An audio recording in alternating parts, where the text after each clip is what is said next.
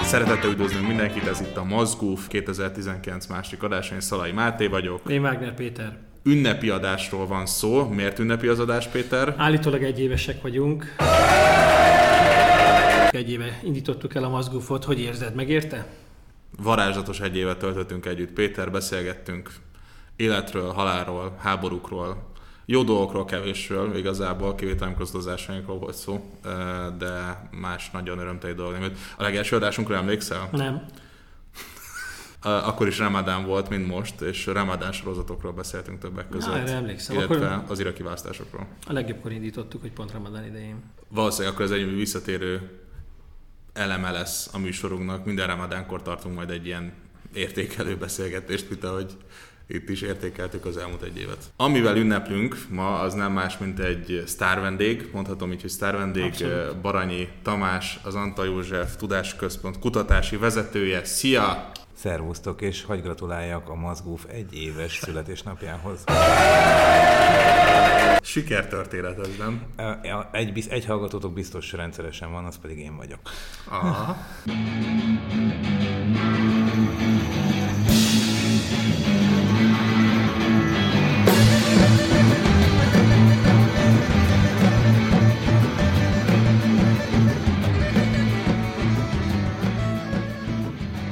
Azt gondoltuk, hogy a mai beszélgetésünket az amerikai közelkelet politikára áldoznánk, és azt beszélnénk át, hogy a Trump adminisztrációnak a közelkeleti ügyekben tanúsított lépései, illetve stratégiái mennyire jöttek be az elmúlt időszakban. Mit gondoltok, hogy ha távlatilag nézzünk, egy lépéssel hátrabb nézzük meg, akkor a Trump adminisztráció közelkelt politikája mennyire illik bele az elmúlt adminisztrációk közelkelt politikájába?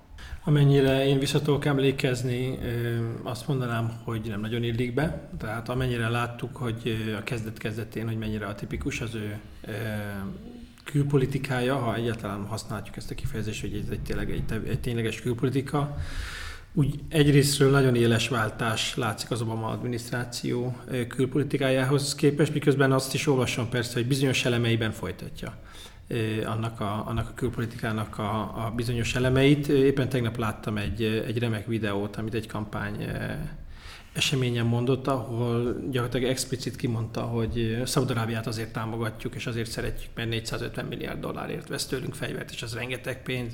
És én megmondtam, az, és megmondtam a szaudi királynak, aki egy remek fickó, így szó szerint, én megmondtam neki, hogy, hogy teljesen szétzilálják a közel-keleti pozícióinkat azzal, amit csinálnak, de a 450 milliárd, az 450 milliárd. Na hát igen, ez egy kicsit ilyen gyenge duma, de ilyenkor mindig a kontinuitásokat és a diszkontinuitásokat kell összevetni. Én azt gondolom, hogy, hogy azért rengeteg a kontinuitás is. Persze Péternek teljesen igaza van abban, hogy ezért van egy, egy, egy nagy szak, szakadás, szakítás, és ez leginkább abban fogható meg, hogy míg a korábbi kormányzatok próbáltak menni aktivistább módon föllépni a közel-keleten, tehát aktívan próbáltak a regionális rendbe, rendet megamerikanizálni, ami egyébként hát többnyire nem sült el ebben a formában, tehát nem beszélhetünk azért már itt a 2000-es évek második felében egy ilyen amerikanizált közel-keleti rendről. Tehát ők valójában eléggé aktivisten álltak ehhez hozzá. Most Trumpnak az egyik alapvetése, az pedig pont az, hogy elképzelhető, hogy ezt a régiót kellene egyre inkább a saját magára hagyni, pozitív és negatív értelemben egyaránt. Igaz ugyan, hogy ezt már tulajdonképpen a, a Pivot to Asia jegyében az Obama adminisztráció is megkezdte, de azért az nem volt eléggé pronunciált. Sem az Ázsia felé fordulás, sem pedig a közel való elfordulás. Ugye emlékszünk, hogy Barack Obama azt mondta a megválasztásakor, hogy meg akarja nyerni az afganisztáni háborút, és el akarja engedni az iraki háborút. Ez két radikálisan eltérő dolog, ezt szokták úgy fordítani, meg úgy emlékezni rá, hogy hát ő, ő, ő be, le akarta zárni ezeket a háborúkat, nem az afganisztánit meg akarta nyerni. És ehhez még rengeteg erőforrás biztosított, még akkor is egyébként, hogyha Irakhoz valóban egy, egy ilyen kivonulási timetable-t készített, amit jobbára be is tartottak, de Afganisztán ezért egy olyan nyíltsebb maradt az Obama kormányzatban is, amivel nem nagyon lehetett mit kezdeni. Ez szemben a Trump kormányzat, ami egyébként elsősorban nem feltétlenül nagy stratégiában gondolkozik, vagy legalábbis nem a klasszikus értelembe vett teritoriális nagy stratégiában, ami tulajdonképpen 1945 óta meghatározó gondolata az amerikai külpolitikának, hanem valójában vissza akar állítani valamiféle olyan gazdasági egyensúlyt, aminek az egyensúlyi pontja maga az Egyesült Államok. Van egy olyan élménye az amerikai... Bocsánat, hogy közül, de ez mit jelent? Um, nem szeretem az ilyen típusú kérdéseket. Ugye az amerikai volt egy olyan élménye a hidegháború lezárulásakor, hogy gyakorlatilag az összes társadalmi gazdasági forma, ami nem az övék, nem a liberális demokráciára és, és szabadpiaci kapitalizmusra épülő modell, az tulajdonképpen megbukott, innentől kezdve csak ez az egyetlen üdvözítő modell, és ebben a modellben, hiszen eleve így van fölépítve valamelyest a rendszer, ebben a modellben az Egyesült Államok lesz a nettó haszonélvezője gyakorlatilag az összes tranzakciónak. Emlékszünk arra, amikor az amerikai gazdaság még ilyen magabiztos volt, egyre másra kötötték a szabadkereskedelmi egyezményeket, így kiterjesztve a, a, a kedvezményeket bizonyos válogatott országokra. A külpolitikai tevékenységet is jutalmaztak ezzel, gazdaságpolitikai tevékenységeket is jutalmaztak ezzel, de az volt a lényeg, hogy teljesen mindegy, milyen munkák mennek el Vietnámba. Persze az pont rossz példa, mert azon nem volt Teljesen mindegy, milyen munkák mennek el Mexikóba, hiszen sokkal nagyobb hozzáadott értékű munkahelyek, ágazatok, stb. fog létrejönni az Egyesült Államokban. És két nagy fölismerése van az elmúlt 10-15 év amerikai politikájának. Az egyik az az, hogy a globalizáció nettó legnagyobb nyertese nem mégsem az Egyesült Államok, hanem Kína. A másik pedig, hogy a közel-kelet átalakulásának, beleértve az arab tavaszt, az, az iraki-afganisztáni háborúkat, stb. Nem az Egyesült Államok a nagy nyertese, hanem Irán. Ez egy nagy ívű levezetése volt az elmúlt 25 évnek. Miként reagált erre az Obama adminisztráció? Azt mindjárt megbeszéljük, hogy a Trump adminisztrációnak mi a válasz erre, miben volt más az Obama adminisztráció válasz. Azon túl, hogy említetted Pivot Ázsia, forduljunk Ázsia felé, több katonai erőt fordítsunk a dél-kelet-ázsiai térségre. Ez egy összetett kérdés, és messziről indítanék, mert szerintem a legfontosabb kérdés az elmúlt 25 évben az, az, hogy van egy olyan szegmentum az amerikai társadalomnak, ami meghatározó módon részt vett a külpolitika formálásban, külpolitikai lobbizásban. Ezek neokonzervatív csoportok, és hát ugye ezeknek a visszaszorítását, hogy úgy mondjam, már megkezdték a, Bush kormány, a második Bush kormányzat idején és ugye az ő regnálásukat, vagy, vagy befolyásuk teljességét, azt az első Bush kormányzat idejére tesszük annak a zenítjét, viszont azért ezek már a második Clinton adminisztrációban meglehetősen erősen jelen voltak, és amikor még terrorizmus és egyebek nem is voltak a kanyarba sem, ők már akkor tervezték napi szinten az iraki háborút. A neokonzervatívokról azért sok mindent tudunk, azt, hogy gyakorlatilag ezt a liberális amerikai világrendet meglehetősen konzervatív világnézettel akarják a helyén tartani, ami hangsúlyozott hangsúlyozza az erőfelhasználását, az egyoldalúság lehetőségét, tehát nem kell mindig a multilaterális szervezetekhez ragaszkodni, és mindennek az egésznek a lényege, ugye a tengerek szabadhajózhatóságának a fenntartása, a szabadkereskedelem minél szélesebb körű elterjesztése, mind-mind annak a tudatában egyébként, hogy az Egyesült Államok a legerősebb szereplő a piacon, tehát mindenféle szabadság a nemzetközi rendszerben az ő malmára hajtja a vizet. A neokonzervatívok is osztották azt az álláspontot, amit az előbb eladtál, vagy elmondtál nekünk arról, hogy hogyan rendeződött át az Egyesült Államok szerepe ebben a globalizációban? Tehát, hogy ők kvázi nettó vesztesei lettek Kína rovására, mert nem Kína felé orientálódtak, mikor hatalmon voltak, hanem a közel-kelet felé. Az, hogy a, a, a neokonzervatívok hogyan dolgozták föl a bukást, tehát hogyan dolgozták föl azt, hogy a külpolitikájuk hát nem volt feltétlenül sikeres, illetve hogy egyre inkább kiszorultak az elmúlt mondjuk tudom, tíz évben az amerikai közéleti diskurzusból, az, az nagyon érdekes. Egyrészt szétszálazódott a közösség egy kicsit, ami egy meglehetősen összetartó társaság volt, külpolitikai szempontból a 80-as évek óta biztos. Kiki másként dolgozta ezt föl, az a neokonzervatívok egy része egyrészt nem is tekinti magát neokonnak, de mondjuk azt mondhatnánk, hogy Robert Kégentől terjed ez a spektrum mondjuk John Boltonig. Robert Kagan szinte mindenben meggondolta magát, csak az elveiben nem. Ő azért három évente kiad egy teljesen másik stratégiai víziót. Igazából egy kicsit szigorú vagyok vele. Ezek, ezekben a víziókban, ezekben rengeteg a, rengeteg a gondolat, és talán nem is annyira szöges ellentétei egymásnak, de nagyon sok kudarcát ennek a politikának beismeri. És a másik oldalon ott van John Bolton, aki nagyon érdekes neokonzervatív, hiszen ő gyakorlatilag egyetlen lépés hibás voltát sem ismerte el soha, legalábbis amennyire én tudom.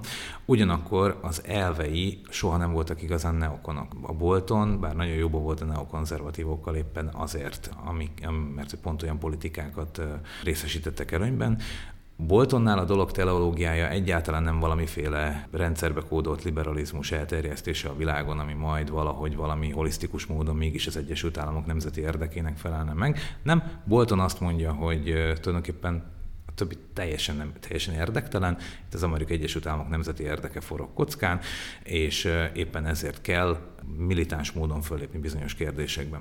Ő nem egy elméleti arc.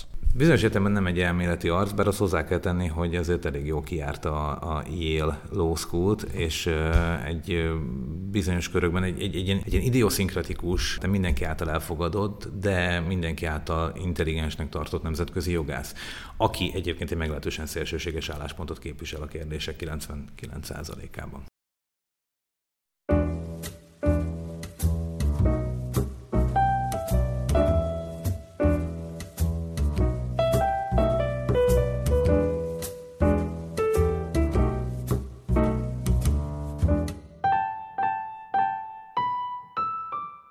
Az Obama adminisztráció abból indult ki, hogy ezen a helyzeten változtatni kell. Az érdekek és értékek számvetéséből az jött ki, hogy a közel-kelet nem tartogat annyi stratégiai előnyt, mint amennyit korábban társítottak hozzá, és a terrorizmus felszámolása tulajdonképpen mintha nem állna összefüggésben, sőt, olykor mintha negatív összefüggésben állna az úgynevezett bukott államok stabilizálásával. Éppen ezért nem biztos, hogy van stratégiai érdeke az USA-nak abban, hogy örök időkre ott maradjon.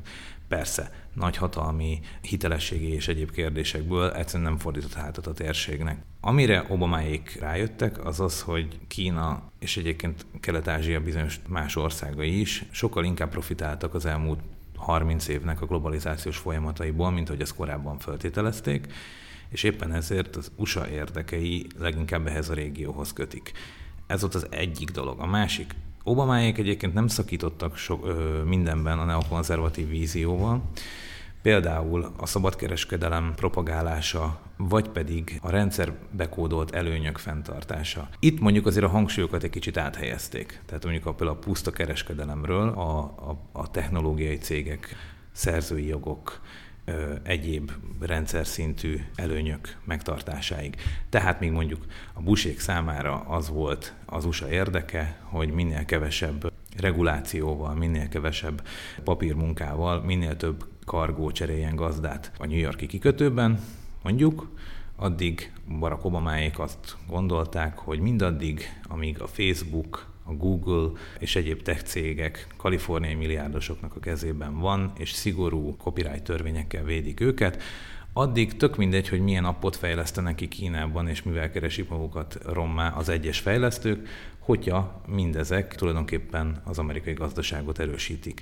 Tehát ebben a vízióban volt egy nagyon erős ráfordulás a technológiai világra, ami egyébként akkor még ugye nem mutatta ki a foga fehérjét, tehát nem volt még Cambridge Analytica. Egyébként persze nyilván Obama jobboldali kritikusai azok már akkor is ezt mondták, de ez ekkor még távoli, konzervatív, háborús úszításnak tűnt kb.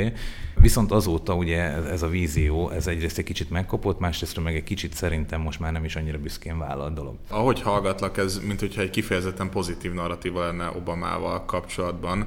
Én azért egy erős kritikai hangvételt behoznék ide, főleg a közel összefüggésben.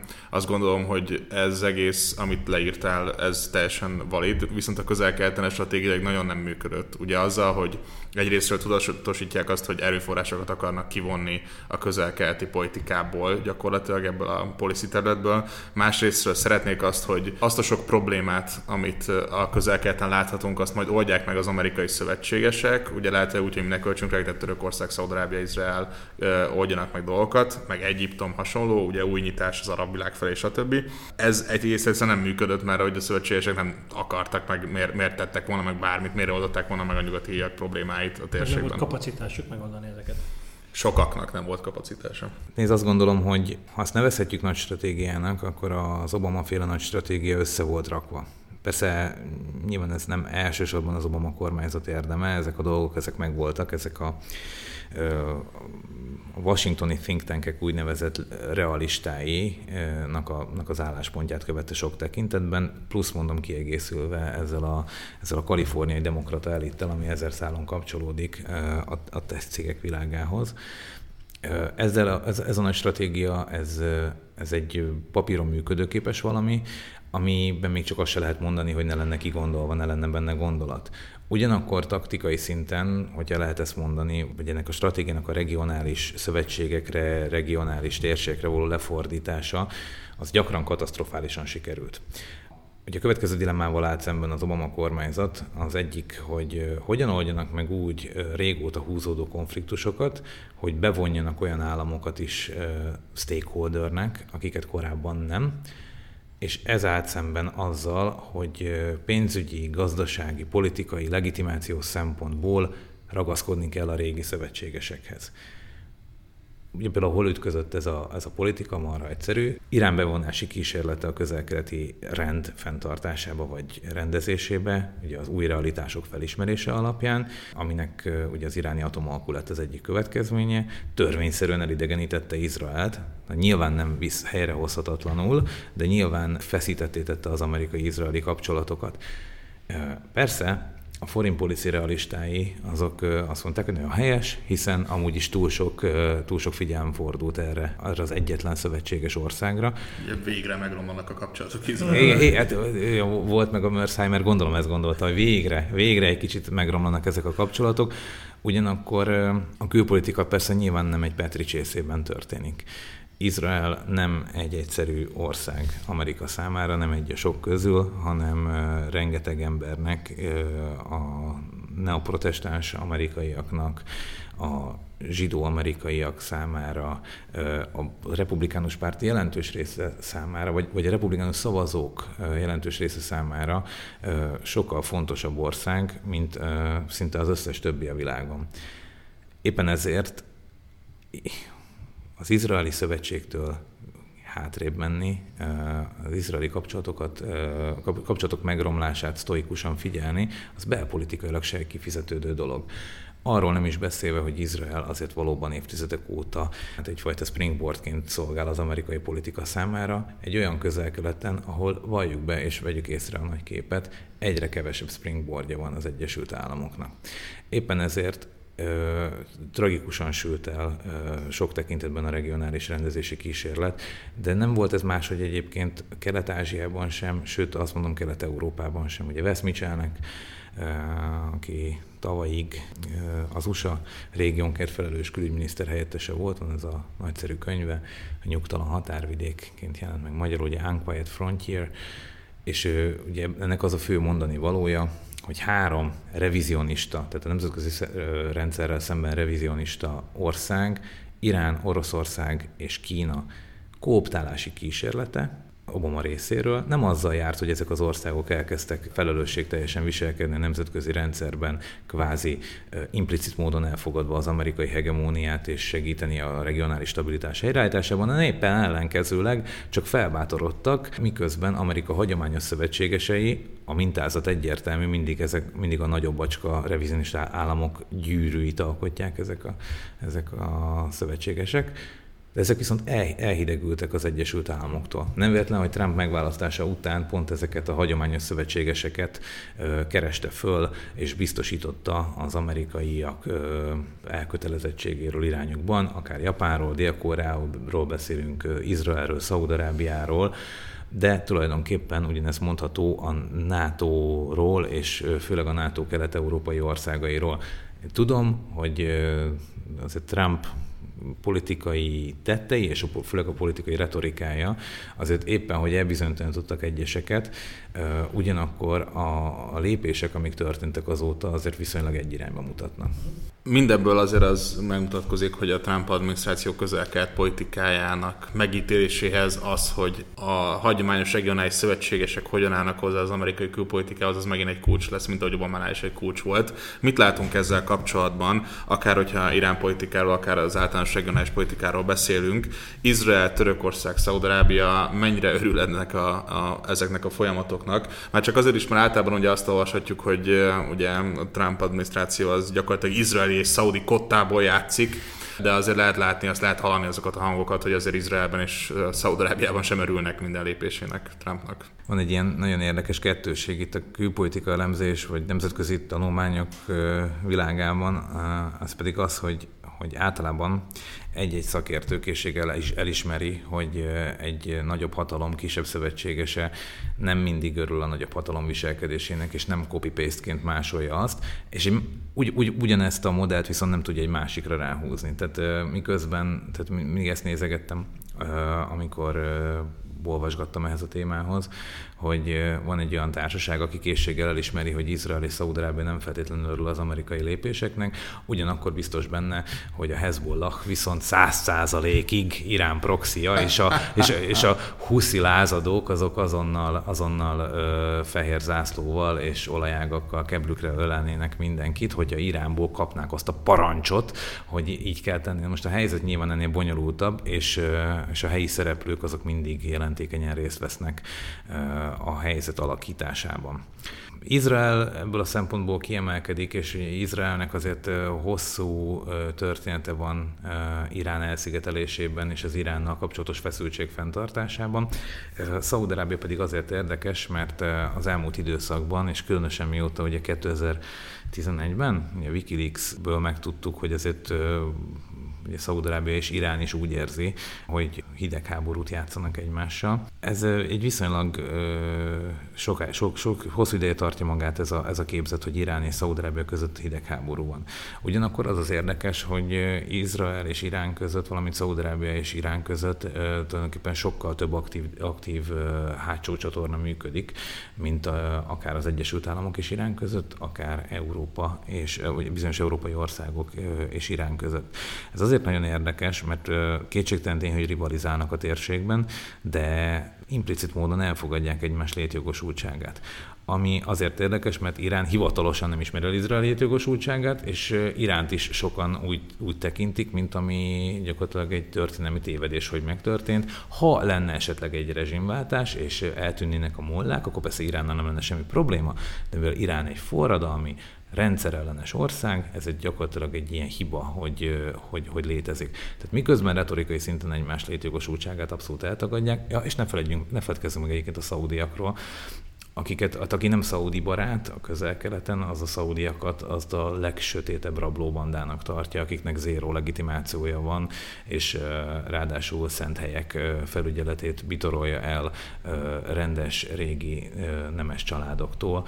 Ez a sivatagi rablóbanda, most nyilván idéztem. Tehát mind a háromnak azért van, van olyan legitimációs pontja, ami meg lehet ragadni, és miközben retorikai szinten megy ez az egymás megragadása, közben az látszik, hogy implicit módon egyébként elismerik egymás létjogosultságát, és bizonyos értelemben sokkal kiterjedtebb kapcsolataik vannak, mint a, mint a régión kívül levő szereplőkkel. A hidegháború már elhangzott. Tamás, lesz öbölháború is? Újabb öbölháború? Harmadik vagy negyedik, ugye attól függ, hogy hol ül az ember. Igen. Vagy hogyha mondjuk ide számítjuk a a szászánida bizánci háborúkat, akkor lehet, hogy már 18 hogy igazából itt a kutatónak a saját személyes, nem is tudom, ízlése, hogy hány öböl háborút szeret megjelölni. Öböl háború, oké, okay, használjuk ezt. Gyorsan összefoglalva, tehát kilőttek a bagdadi amerikai nagykövetség épülete felé, felé, felé, felé egy, egy, egy rakétát kb. onnan, ahonnan Irán által támogatott milicisták voltak, jele, már ott. voltak már ott, igen. Na most ez egészen, ez egészen labilis, ugye, akár csak indokként is. Másrésztről pedig azért ezeknek a rakétáknak a hatékonyságát én azért nem becsülném túl. Igazából ez az incidens, ami ugye kiváltott némi twitteres őrjöngést, és ugye írta Donald Trump, hogyha Irán keménykedik, akkor az Irán hivatalos végét fogja jelenteni. Erre írta az iráni külügyminiszter, hogy hogy Irán látni fogja, Irán meg fogja érni Donald Trump végét, de Donald Trump soha nem fogja megérni Irán végét. Hogy ennek az a tágabb kontextusa, hogy Amerika mégis kilépett az iráni atomalkuból, az európai államok viszont fenn akarják tartani, és ugye a régión, régióban is bizonyos országok úgy viselkednek, mint hogyha Irán egyre inkább illeszkedne vissza a legitim országok sorába. Érdekes, hogy az amerikaiak távozása ebből a dílből, ez különösebben nem rendítette meg ezt a folyamatot. Ami igazán megrendülés, az, tehát ami igazán érdekes világgazdasági változás Iránnal kapcsolatban, azt mind az irániak csinálták az elmúlt időszakban. Mondjuk amerikai termékek kiszorításával például. Tehát nem volt olyan nagy hatása. Éppen ezért az amerikaiak hogy azzal fenyegető, vagy fenyegettek országokat, sokat az elmúlt időszakban, hogy ne vásároljanak olajat Iránból, ne vásároljanak ezt, ne vásároljanak azt, és nem mindig sok sikerre. Az európaiak, akiknek ugye most egyéb dolgok is van, ugye tegnap volt ugye az Európa Parlamenti választás, az európaiak nem tartották be, vagy ez nem igaz, jobbára próbálták megkerülni. És azon is gondolkoztak, hogy milyen, milyen olyan lehetőségük van, amivel hivatalosan és a nemzetközi szabályokat is betartva meg tudnánk kerülni az amerikaiaknak a, a szankciós politikáját. Az, hogy ez a háborús feszültség ilyen kontextusban hangzik el, egy ilyen kontextusban zajlik, az szerintem ne kerülje el a figyelmünket. Főleg úgy, hogy maga a konkrét kiváltó ok az meglehetősen labilis, hogy úgy mondjam, egy kicsit akár még nevetséges is, illetve, hogy Trump maga finoman szóval se egyértelmű Irán kérdésben. Ugye van neki tanácsadója John Bolton, aki valószínűleg 95 óta tervezget egy Irán elleni háborút, amitől akár most meg is ijedhetnénk, ha nem tudnánk, hogy észak elleni háborút is tervez 95 óta legalább tervező asztalon. Meg Irak ellen is tervezett egyet, csak azt meg is csinálták. Ez így van, de nem azért csinálták meg, mert John Boltonnak volt egy ilyen, hanem azért... Annak ellenére. hanem kb. annak ellenére. Ugye Boltont azért vette be Trump az adminisztrációba, mert mert a Fox News-on tetszett a, a retorikája, de körülbelül megmondta neki, hogy, hogy ugyanakkor a fegyveres lépéseit nem támogatja, a fegyveres lépés terveit nem támogatja, és onnan is álmodozza, hogy ilyen típusú befolyása lesz az adminisztrációra. Ez konkrétan, ugye New Yorkben volt nemrég egy, egy hosszú profil John Boltonról, és konkrétan ott az Expressis Verbis állítólag elhangzott Trump és Bolton között, aki egyébként interjúkban meg is erősíti körülbelül ezt, mindig hozzáteszi, hogyha, hogyha ha rámutatnak az ő politikája és a Trump közötti különbségekre, akkor mindig mondja, hogy hát igen, igen, én egy tanácsadó élete, néha megfontolják, amit mondok, de legtöbbször persze nem. Ennek ellenére egy elégedett tagja az adminisztrációnak. Tehát miközben egyébként uh, itt nem régiben uh, Észak-Koreával kapcsolatos agresszív terveket is letett az asztalra John Bolton, aközben nyilvánosan Trump Bolton jelenlétében mondta, hogy semmiféle ilyen lépést nem tervez. Ugyanez elhangzott egyébként Iránnal kapcsolatban, mondjuk még az eset előtt kb. egy héttel, vagy legalábbis pár nappal, hogy Iránnal kapcsolatban ez teljesen ki van csukva, sőt, ugye folyamatosan kivonogattak csapatokat a közel-keletről, ami hát azért nem volt egy jelentős dolog. És most viszont, most, most viszont ugye az a retorika, hogy most oda küldenek 1500 ember plusz egy anyahajót, ami szintén igazából nem egy túl jelentőség teljes dolog. Arra jó, hogy itt a nemzetközi életben, a nemzetközi médiában viszonylag jól fókuszálja a figyelmet és fenntartja a feszültséget. Megjegyzem, ez egyébként Nyugat-Európában jobban sikerült, mint nálunk. Nálunk ez szerintem nem is ütötte meg a média inger küszöbét. Az iráni nukleáris megállapodásból való amerikai kilépés kapcsán na, szerintem nagyon érdekes az amerikai leadershipnek a kérdése. Egy évvel ezelőtt beszélgettünk erről, amikor az Egyesült Államok kilépett a megállapodásból, és én akkor azon az állásponton voltam, így utólag nézve tévesen, hogy a nukleáris megállapodás túl fog élni, és az amerikaiaknak nincs akkora gazdasági befolyásuk, hogy sikerüljön átvédi ezt a dolgot. Tehát egyik részre azt láthatjuk, hogy az amerikaiakon kívül a többiek egyszerűen nem tudnak mit kezdeni azzal, hogy az amerikaiak mit csinálnak. Tehát az amerikaiak felépítik az elsődleges másodlagos szankciók rendszerét, és a világ így próbál valamit reagálni, de nem sikerül érdemben, ők mozgatják a dolgokat, és hogyha megoldják ezt a válságot is, azt nem Európa fogja megoldani, nem Mogherini azt fogja megoldani, hanem az Egyesült Államok fogja megoldani. Ez egyik része. Másik része viszont az, amit te is mondtál, hogy az amerikai lépéseket elfogadják, vagy ahhoz alkalmazkodnak az egyes államok, de nem követik ők ezeket a lépéseket. Tehát nincs az a leadership érzet, ami mondjuk egy, egy tisztes, nem tudom, amerikai külpolitikai gondolkodó elvárna a világ országaitól. Mit gondoltok erről a kérdésről? Szóval itt el kell választani bizonyos rétegeket, igen. Szerintem ez egy jó becslés volt, kár, hogy nem jött be. De, de, de, de, de, de, de, de, de mondják azt, hogy educated guess, nem? Tehát, hogy, tehát, hogy ez nem, nem azért nem a levegőből volt. Az azt el kell ismerni, hogy az Egyesült Államok hatása a nemzetközi rendszerre, például a nemzetközi jogi rendszerre, igazából csorbitatlanul megvan, akár csak a, a gazdaságpolitikai elsősége a világon. Nagyon nehéz ilyen környezetben. A németek nem csaphatnak az asztalra és mondhatják azt, hogy mi már pedig nem tartjuk be. Viszont nyilván vannak kreatív módjai annak, hogy bizonyos német nagy vállalatok mégis hogyan kereskedjenek Iránnal. Az a nagyon érdekes kérdés, miközben, miközben ugye évtizedek óta várjuk azt, hogy Irán becsatlakozzon a világgazdaságba, és akkor mondjuk esetleg a kicsiknek is jut valami, ugye az iráni kereskedelemből, például akárhogy a hazánk számára, akkor azért egyre inkább úgy látszik, hogy, hogy, hogy ezt végül olyan, nem, olyan országok fogják megoldani egymás között, akiknek egyébként, akik egyébként elég nagyok ahhoz, hogy, hogy a radar alatti ügyeket az amerikaiakkal szemben is tudják intézni. Szerintem ilyen azért van, és ennek a fokozódására számíthatunk. Annyival egészíteném ki, hogy ezt nyilvánvalóan nem EU-s keretrendszeren és belül és Mogherini asszony által, hanem ezt alapvetően erős nemzetállamok, Németország, Franciaország, Nagy-Britannia, ezek tudják alapvetően megtenni. Nyilván ebből a szempontból az amerikai leadership csökkent, de ennek az elsődleges oka az, hogy, a, hogy az érdekek különböznek. És az érdekek különböznek, akkor a leadership is azért hajlamos elenyészni. Olyan ügyekben, ahol a leadership, ahol a stratégiai érdekek egybevágnak, ott szerintem az amerikai leadership köszönő szépen jól van. Ebből, ebből... Bocsánat, de akkor az úgy könnyű úgy vezetni, hogyha mindenki egyetért abban, hogy mit csináljunk, nem? Hát ez kétségtelen tény, de mondjuk amikor a szovjet veszélyt kellett a hidegháborúban feltartóztatni, abban is mindenki egyetértett, aztán mégis az USA mögé sorakozott fel mindenki, és tulajdonképpen a De Gaulle-on kívül ez mindenki rendben is volt. De csak azt mondom, hogy, hogy bizonyos pontjai a világméretű diplomáciának az mind, még mindig meg, megőrizték az amerikai elsőségnek a jegyeit. Olyan kérdésekben, mint például az Oroszországgal való kereskedelem, az Iránnal való kereskedelem. Amiket érdekes módon ezek mind, ezek mind kereskedelemmel összefüggő kérdések.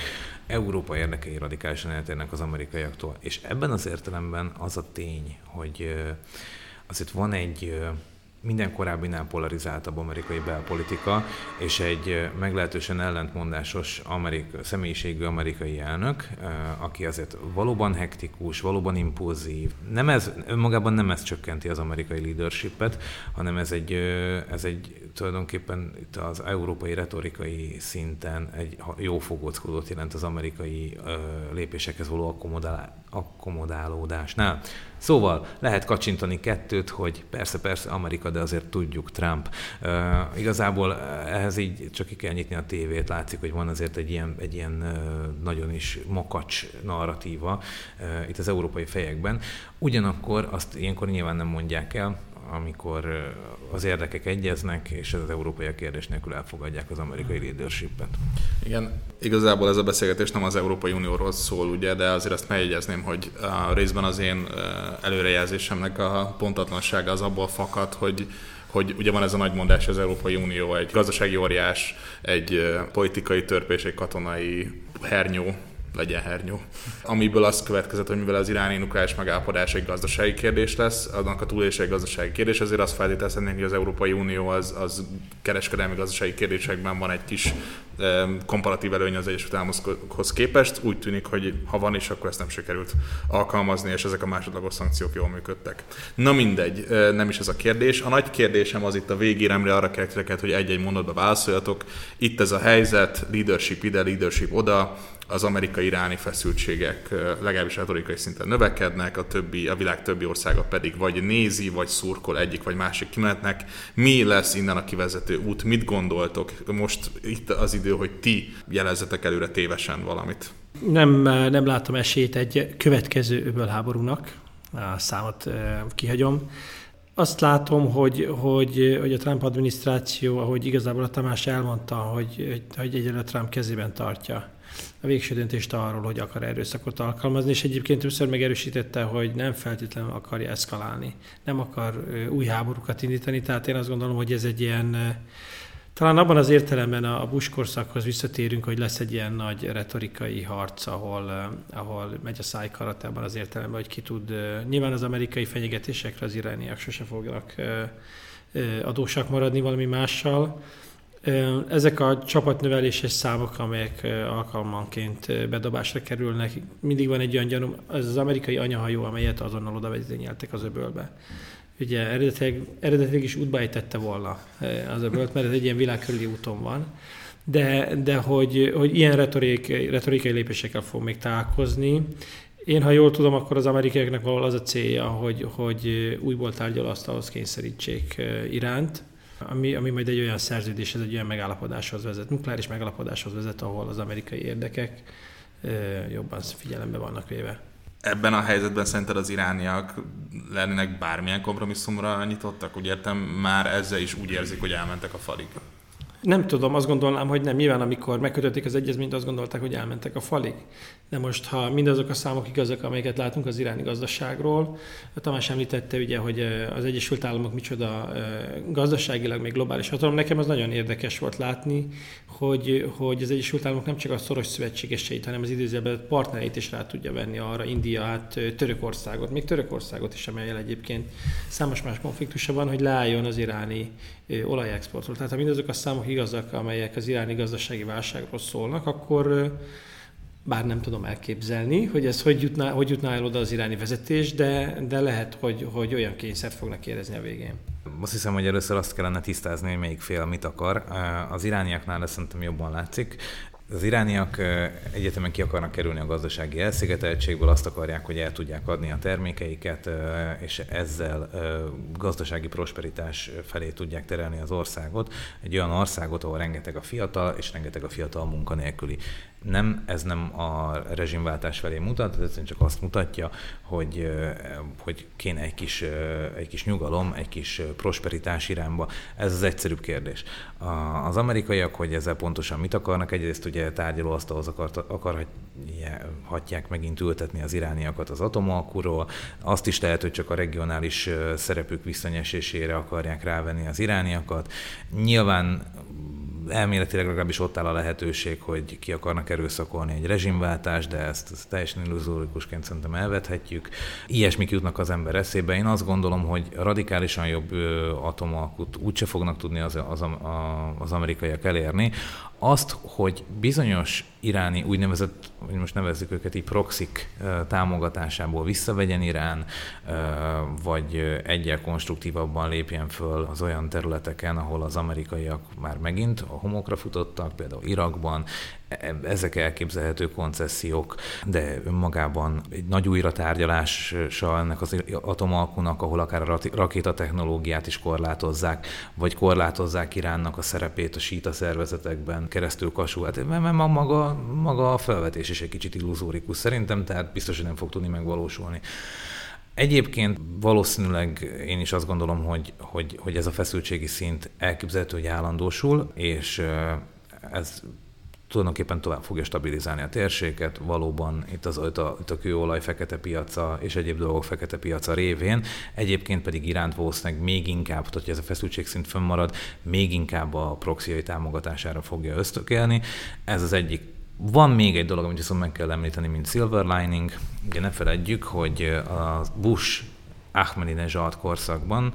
Ugye rendszeresen jöttek a levelek a, akár az Ahmadinejadtól, akár a Ayatollah Khamenei-től, az amerikai néphez, az amerikai politikusokhoz, Amerika fiataljaihoz nyílt levelek, hogy nem kell ám ezt a, ezt a macsó imperialista politikát folytatni, beszéljük meg, mint egy nagy ősi civilizáció és egy fiatal civilizáció egymás között ezt a dolgot. Na most pont ez az a diplomáciai fordulat, ami nem történt egy ide, szerintem 2009 óta nem történt ilyesmi, de ha mondjuk jönne most egy, egy ilyesmi fajta nyitás az irániak részéről, akkor ez tipikusan olyasmi, amikor Trump nem tudna ellenállni.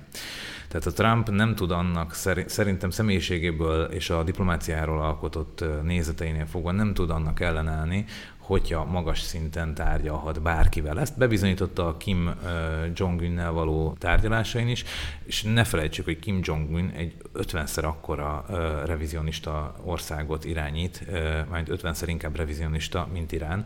Tehát, hogyha a Khamenei Ayatollah azt mondaná, hogy beszéljük csak meg mint kette, mint férfi a férfival, Trump szerintem azonnal hajlandó lenne rá vállalkozni, és abszolút nem érdekelné, hogy mit mond a John Bolton.